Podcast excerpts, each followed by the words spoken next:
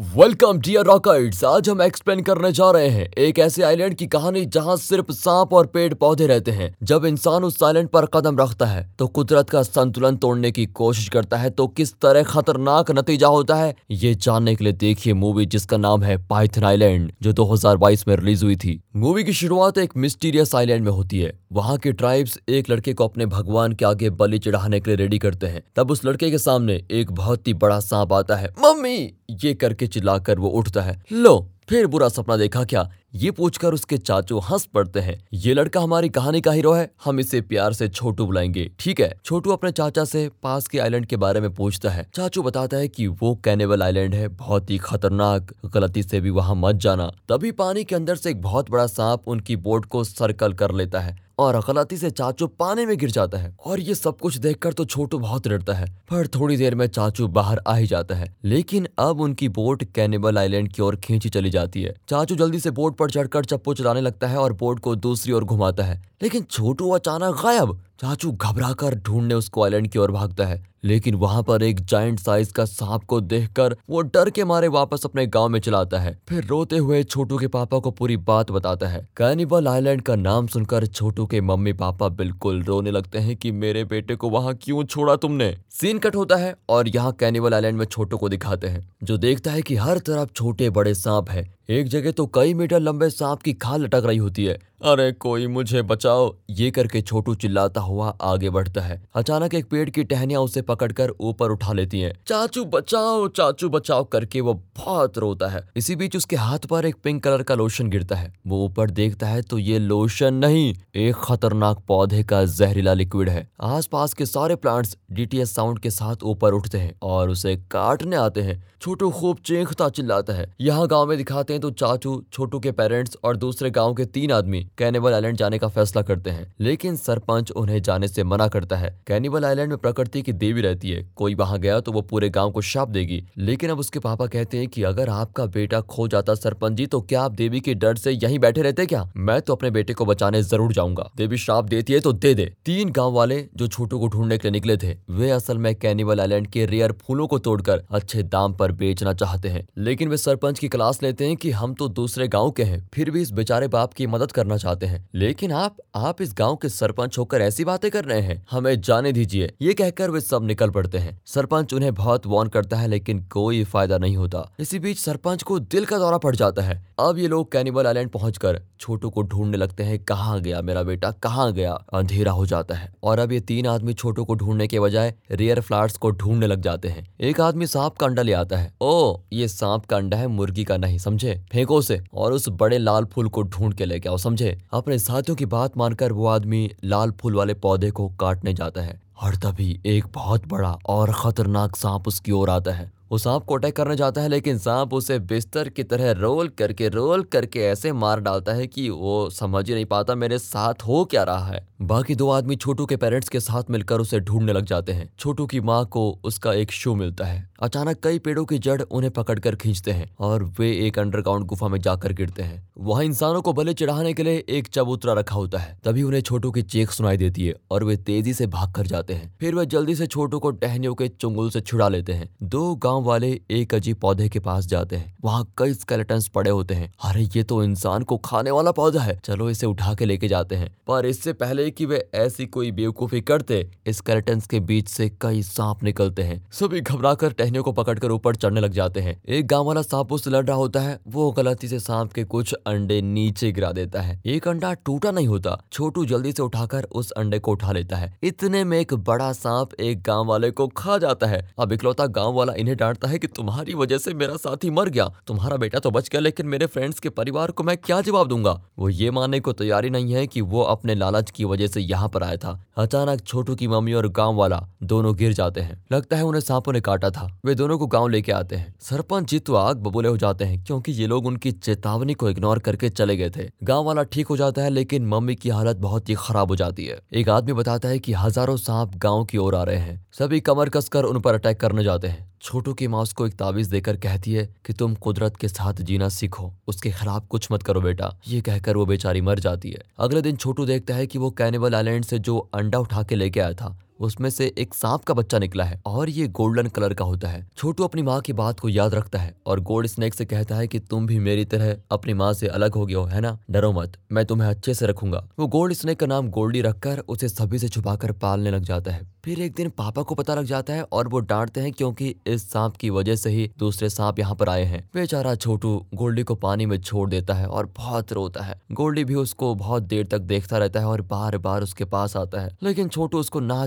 चाहते हुए भी हटा देता है। आखिर में गोल्डी को भी जाना पड़ता है और उसके साथ के दूसरे सांप भी कैनिबल आइलैंड की ओर निकल पड़ते हैं। कई साल बाद छोटू एक रिसर्च कंपनी में बायोलॉजिस्ट बन गया है। अब हीरो को छोटू नहीं बोल सकते, इसलिए इसका नाम है जैंग। तो जैंग ने बचपन में कैनिबल आइलैंड में एक सिंबल देखा था। वो सोचता है कि मैं इस सिंबल का रहस्य ज़रूर पता लगाऊँगा। तभी उसको एक मीटिंग में बुलाते हैं। कंपनी का चीफ रिसर्चर एक डॉक्टर है। वो बताता है की हमें अपने नए रिसर्च के लिए कैनिबल आइलैंड के गोल्ड एंड सिल्वर कलर के फ्लावर की ज़रूरत है। उस प्लांट के जीन्स अगर हमें मिल गए तो हमारी कंपनी को बहुत बड़ा फ़ायदा होगा। फिर वो जैंग को इस मिशन को लीड करने को कहता है, क्योंकि कैनिबल आइलैंड जैंग के गाँव के बहुत ही पास है और वो उस जगह के बारे में बहुत कुछ जानता है। कंपनी की सीईओ अपने बेटे का इंट्रोडक्शन देती है। ये भी इनकी टीम में काम करती है और यही है मूवी की हीरोइन माया। इसी बीच चाचू जैंग को फ़ोन करके रोता हुआ कहता है कि बेटा गाँव कब आओगे? तुम्हारे पापा तुम्हें बहुत मिस करते हैं। यही नहीं, गाँव वाले कई सालों से सांप पकड़कर उसकी खाल बेचते हैं, लेकिन अब उन्हें कोई बीमारी होने लगी है। जैंग अब जल्द ही अपने गाँव चला जाता है। गाँव वालों को अजीब तरह की एलर्जी हो रही होती है। जैंग सीधे अपनी माँ की कब्र पर जाता है। अपने पापा से ठीक से बात तक नहीं करता। सिर्फ़ इतना कहता है कि आप गाँव वालों को सांप पकड़ने से मना कर दीजिए, प्लीज़। उसी रात नया सरपंच एक मीटिंग बुलाता है। ये वही आदमी है जो कई साल पहले जैंग के पेरेंट्स के साथ कैनिबल आइलैंड में गया था और वहाँ के रेयर प्लांट्स को तोड़कर बेचना चाहता था। वो गाँव वालों को बताता है की ये रिसर्च कंपनी कैनिबल आइलैंड की कीमती प्लांट्स को तोड़ना चाहती है। उस प्लांट से गाँव में फैल रही बीमारी भी रोकी जा सकती है। वे हमें बहुत सारे पैसे भी देंगे, इसलिए हमें उनकी मदद करनी चाहिए। ना चाहते वे भी सभी को उसकी बात माननी पड़ती है। अगले दिन वे आइलैंड के लिए निकल पड़ते हैं। सभी वेपन्स लेकर आते हैं। जैंग को ये बिल्कुल भी ठीक नहीं लगता, लेकिन वो कुछ कर भी नहीं पाता। आइलैंड पर सरपंच का आदमी एक अजीब प्लांट को तोड़ने जाता है। लेकिन पास जाते ही उस प्लांट में जान जाती है और वो उस पर अटैक करता है। जैंग सबको एक गुफा के अंदर सेफली लेके जाता है। वहाँ सीईओ एक प्लांट को तोड़ती है। तो आसपास के प्लांट्स मुरझा जाते हैं। डॉक्टर बताता है कि यहाँ के सारे प्लांट्स एक दूसरे से जुड़े हुए हैं। पर गोल्ड एंड सिल्वर प्लांट इन पौधों की मस्तिष्क की तरह है। उसे तोड़ देंगे तो यहाँ के खतरनाक पौधे भी मर जाएँगे। इसी बीच कुछ पेड़ पौधे इन पर अटैक करते हैं और वे भागते हैं। जैंग प्लांट से लड़ रहा होता है लेकिन एन वक्त पर माया उसको एक खतरनाक प्लांट से बचा लेती है। अब ये लोग दो ग्रुप्स में बढ़ चुके हैं। एक और जैंग और माया दूसरी ओर कंपनी के लोग और कुछ गाँव वाले। वे एक चबूतरे के पास होते हैं कि अचानक एक बहुत बड़ा सांप आता है। सरपंच उसे शूट करता है तो सांप का गुस्सा और बढ़ जाता है। वो तेज़ी से इनके पीछे आता है। अब ये एक छोटे से गैप से बच निकलते हैं, लेकिन सांप उसमें घुस नहीं पाता। यहाँ एक गोल्डन कलर का पाइथन जैंग के पास आता है। वो मरने के लिए तैयार होता है और घुटने टेक कर आँखें बंद कर लेता है। पाइथन उसके पास आता है और उसे काटने की बजाय उसके माथे पर चुम्मी देकर दूर हट जाता है। तब जैंग को याद आता है कि ये तो गोल्डी है।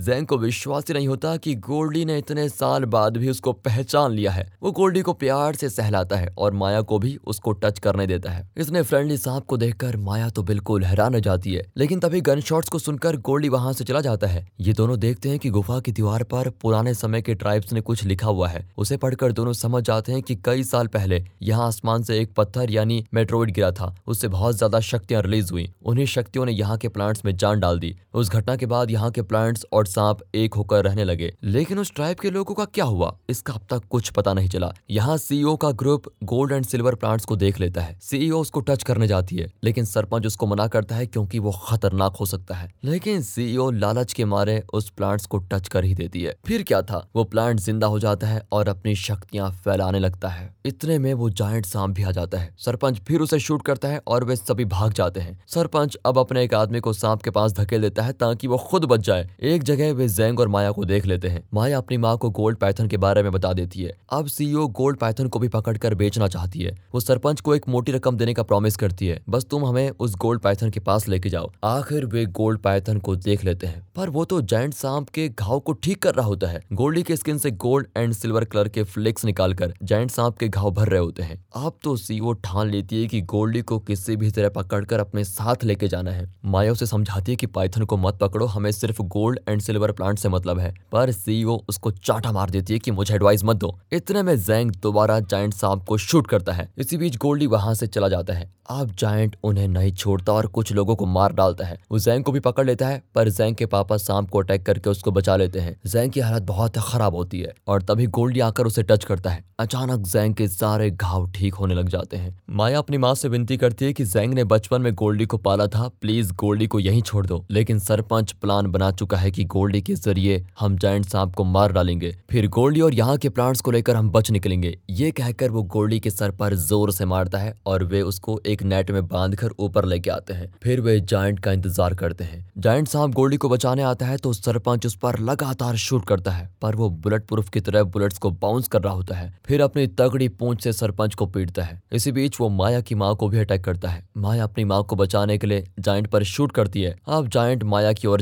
झपड़ता है। जैंग एन वक्त पर माया को हटा देता है और इसी बीच जायंट जाकर गोल्ड एंड सिल्वर प्लांट पर गिरता है। इससे गोल्ड एंड सिल्वर प्लांट की जड़ टूट जाती है और वो मुरझा कर गिर जाता है। जैंग और माया अब बाहर आ जाते हैं। जैंग को दो हीलिंग प्लांट्स देखते हैं जिसकी मदद से गाँव वालों का इन्फेक्शन ठीक किया जा सकता है। वो इन प्लांट्स को सीक्रेटली उठाकर रख लेता है। इतने में बाकी लोग बाहर आ जाते हैं। सरपंच ने सुना है कि इस गोल्डन कलर पाइथन का खून पीने से इंसान कई सौ साल ज़िंदा रह पाते हैं। वो गोल्डी को काटने जाता है, पर जैंग उसको रोक लेता है और फिर सरपंच उसको मारने पे उतर आता है। अचानक गोल्डी नेट फाड़ कर बाहर आता है और सरपंच को काट लेता है। उसका जहर सरपंच के अंदर उतरता है और वो बेहोश गोल्डी भी नीचे गिरता है। सरपंच मरने वाला है, लेकिन जैंग नहीं चाहता की कि किसी की भी जान जाए। वो झट से हीलिंग प्लांट्स में से एक को निकालता है, जो उसने गाँव वालों के इलाज के लिए तोड़ा था। सरपंच उसको खाकर ठीक हो जाता है, लेकिन वो दोबारा जैंग से लड़ने लगता है। गोल्डी अब कमज़ोर हो गया है, लेकिन फिर भी वो जैंग को बचाने के लिए सरपंच को काटता है। पर इस बार सरपंच सांप को ही काटकर उसका थोड़ा खून पी लेता है। मतलब अब वो कई साल तक ज़िंदा रहेगा। लेकिन जैंग को गुफा के अंदर पुरातन ट्राइब्स की लिखाई याद आती है। उसमें लिखा था कि हमने सांपों को काट कर खाया था। तो इस आइलैंड के सांपों को काटने की वजह से ही उस ट्राइब के सारे लोग मर गए थे। अब सरपंच का भी वही हाल होता है। उसे दौरे पड़ते हैं, लेकिन फिर भी वो जैंग को नहीं छोड़ता। एक्चुअल में हुआ ये था कि जब मेट्रोइड गिरा तो यहाँ के कुछ सांपों के अंदर कई सौ साल ज़िंदा रहने की शक्ति आ गई और प्लांट्स में भी जान आ गई। लेकिन ट्राइब्स ने सोचा कि प्लांट्स को खाने की वजह से सांपों में ये शक्ति आई है। अगर हम सांपों को खाएँगे तो हम भी हमेशा ज़िंदा रह पाएँगे। इसलिए उन लोगों ने सांपों को खाना शुरू किया, लेकिन पासा ही पलट गया और उन्हें खतरनाक दौरे पड़े। इस तरह सबके सब मारे गए थे। दूसरी ओर गोल्ड एंड सिल्वर प्लांट्स के मुरझा जाने के बाद आइलैंड के सारे पेड़ पौधे भी मुरझाकर गिरने लगते हैं। सीईओ माया को लेकर भाग जाना चाहती है, लेकिन माया जैंग को छोड़कर नहीं जाएगी। वो सरपंच पर एम करती है, लेकिन उसका निशाना चूक जाता है। अब सरपंच गन छीन लेता है और जैंग को शूट करने जाता है। तभी जाइंट सांप उसको निकल कर ज़मीन के अंदर चला जाता है। ये आइलैंड अब मिटने को आ गया है। सारे पेड़ पौधे नष्ट हो चुके हैं। जैंग और माया बचकर भागते हैं और गोल्डी उन्हें सेफली बोट तक पहुँचा देता है। लेकिन वो बहुत ही घायल है और आगे नहीं बढ़ पाता। अब जैंग दूसरा हीलिंग प्लांट्स उसको देने जाता है। सीईओ कहती है कि इस प्लांट से हमारी कंपनी को बहुत फ़ायदा होगा। उसे इस पाइथन पर वेस्ट मत करो। जैंग उसे जवाब देता है कि मुझे लगता है गोल्डी इंसान है और आप सांप है। ये कहकर वो गोल्डी को हीलिंग प्लांट्स देता है। उसको खाकर गोल्डी बिल्कुल ठीक। फिर वे आइलैंड से चले जाते हैं। गोल्डी दूर तक जैंग को देखता ही रहता है। गाँव में आकर जैंग अपने तरीके से गाँव वालों के इन्फेक्शन की दवाई बनाता है। लोग धीरे धीरे ठीक होने लग जाते हैं। लास्ट सीन में दिखाते हैं कि माया जैंग से मिलने गाँव में आती है और इसी के साथ दोस्तों, ये मूवी यहाँ पर खत्म हो जाती है। तो दोस्तों, कैसी लगी आपको ये मूवी अगर वीडियो अच्छी लगी हो स्टोरी अच्छी लगी हो एक्सप्लेनेशन अच्छा लगा हो तो इसे ज़्यादा से ज़्यादा शेयर करें। वीडियो को लाइक कीजिए और चैनल को सब्सक्राइब मिलते हैं अगली वीडियो में, तब तक के लिए गुड बाय अपना ख्याल रखिए and finally thanks for watching